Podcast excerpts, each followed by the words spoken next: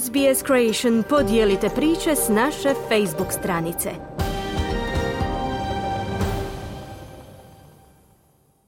Za SBS na hrvatskom Ana Solomon u današnjem prilogu govorimo o Viktoriji koja je postala prvom saveznom državom u zemlji koja uvodi porez na nekretnine koje se daju u kratkoročni najam, a koje se mogu pronaći na internetskim platformama kao što su Airbnb i Stays. Porez u visini od 7,5% bi trebao pomoći državi u hvatanju koštac sa stambenom krizom. Poslušajte o čemu se točno radi. Ako razmišljate provesti praznike u Viktoriji, trebate biti upoznati s neočekivanim troškovima prilikom rezervacije privremenog smještaja na Airbnb-u. Radi se o mjeri koja se uvodi od 2025. godine. Viktorija je naime postala prvom saveznom državom u zemlji koja uvodi porez na nekretnine koje se daju u kratkoročni najam, u nastojanju da uravnoteži utjecaj tog sektora na stambenu krizu. Od siječnja 2025. Potrošači će u sklopu reformi viktorijske vlade kojima se želi uhvatiti u koštac s manjkom stambenih jedinica za najam trebati platiti 7,5% poreza povrh naknade za privremeni smještaj. Premijer Daniel Andrews je kazao da će sredstva prikupljena na taj način pomoći u financiranju izgradnje socijalnih i cjenovno dostupnih stanova. We think it's only fair that a modest charge on that that type of housing contributes to properties that are available for the long-term rental market. Smatramo da je ova umjerena naknada na takav vid smještaja poštena, te da će pridonijeti izgradnji smještaja za dugoročni najam. To je 7,5 dolara na svakih stotinu dolara koje plaćate i svaki dolar će ići u fond Homes Victoria za izgradnju novih stambenih jedinica i njihovo održavanje, kazuje premijer Andrews.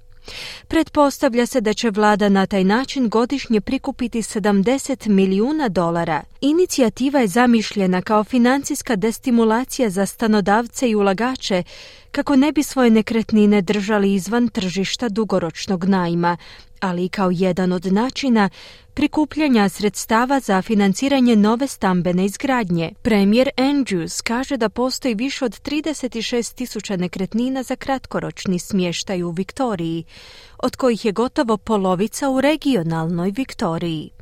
Andrews kaže da su platforme poput Airbnb-a i Stays-a imale pozitivan utjecaj na turističku industriju i da je važno pronaći pravu ravnotežu pri reguliranju tih platformi. Now, I don't expect this to be universally popular. Some people will say it's too high, some people will say it's not high enough. Some people want Airbnb and these sorts of platforms banned. Neki ljudi će se žaliti da je naknada previsoka, dok će drugi tvrditi da nije dovoljno visoka.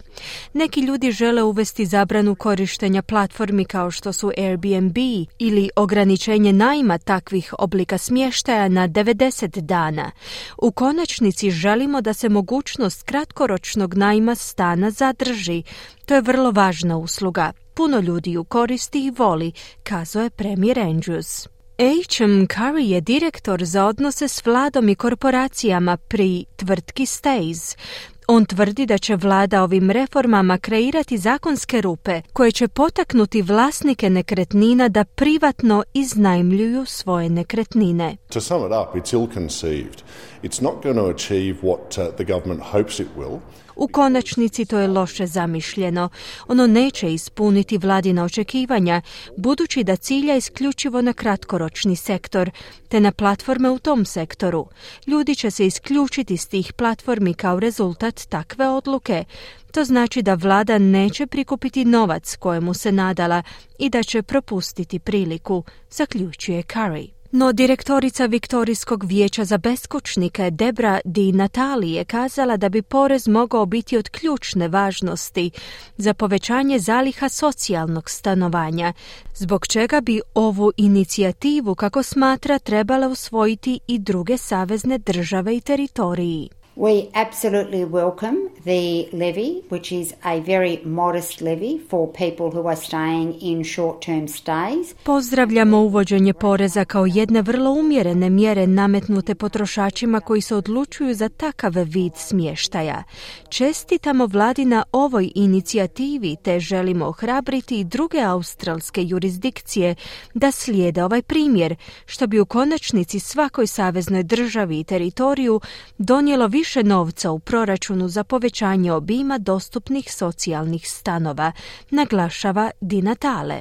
Iako je porez u visini od 7,5% prvi namet takve vrste u Australiji, Viktorija nije prva jurisdikcija koja je propitivala utjecaj platformi za kratkoročni najam nekretnina na lokalne zajednice.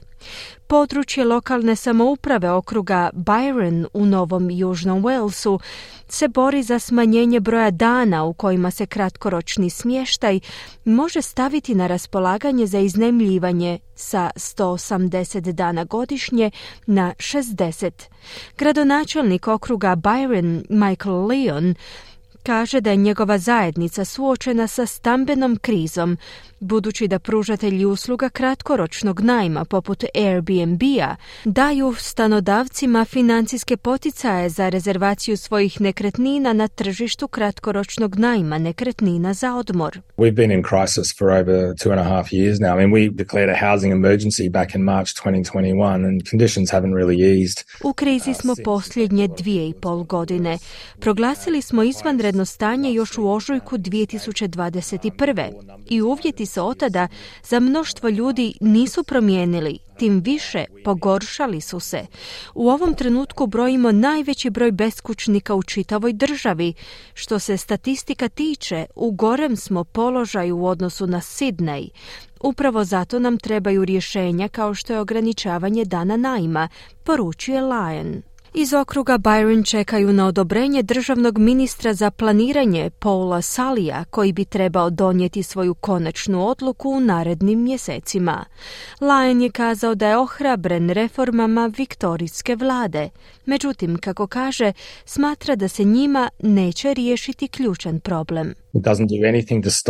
Investors buying up properties that, that are long term and, and putting them into short term letting. So, Reforme ne spričavaju ulagače od kupnje nekretnina s ciljem njihovog plasiranja na tržište kratkoročnog najma. U širem pogledu to je dobra inicijativa. Sviđa mi se način na koji izdvajaju svo financiranje i ulažu ga u socijalno i cjenovno pristupačno stanovanje ali za područja kao što je Byron to neće biti dovoljno budući da ne poduzima ništa što bi moglo destimulirati ulagače na kupnju nekretnina i njihovo plasiranje na tim platformama za kratkoročni najam, istaknuo je Lion. Premijer Daniel Andrews je također najavio da viktorijska vlada namjerava izgraditi 800 tisuća novih stambenih jedinica u idućih 10 godina s konačnim ciljem od 2 milijuna i 200 tisuća novoizgrađenih objekata do 2051. godine. Prema posljednjim analizama, viktorijska populacija će doseći 10,3 milijuna stanovnika do 2051. a što je povećanje od 3,5 milijuna žitelja. Dinatale iz Vijeća za beskućnike kazala da je važno usmjeriti napore u povećanje broja socijalnih i cjenovno dostupnih nekretnina – no kako tvrdi, pored toga, valja osigurati veća ulaganja u sustave podrške, kako bi se osiguralo da se ljudi zadržavaju u tim stambenim prostorima, kako se više ne bi nalazili u nepovoljnom položaju. Housing is one part of the picture and the other part is we need people who are experiencing vulnerability to be supported in those homes.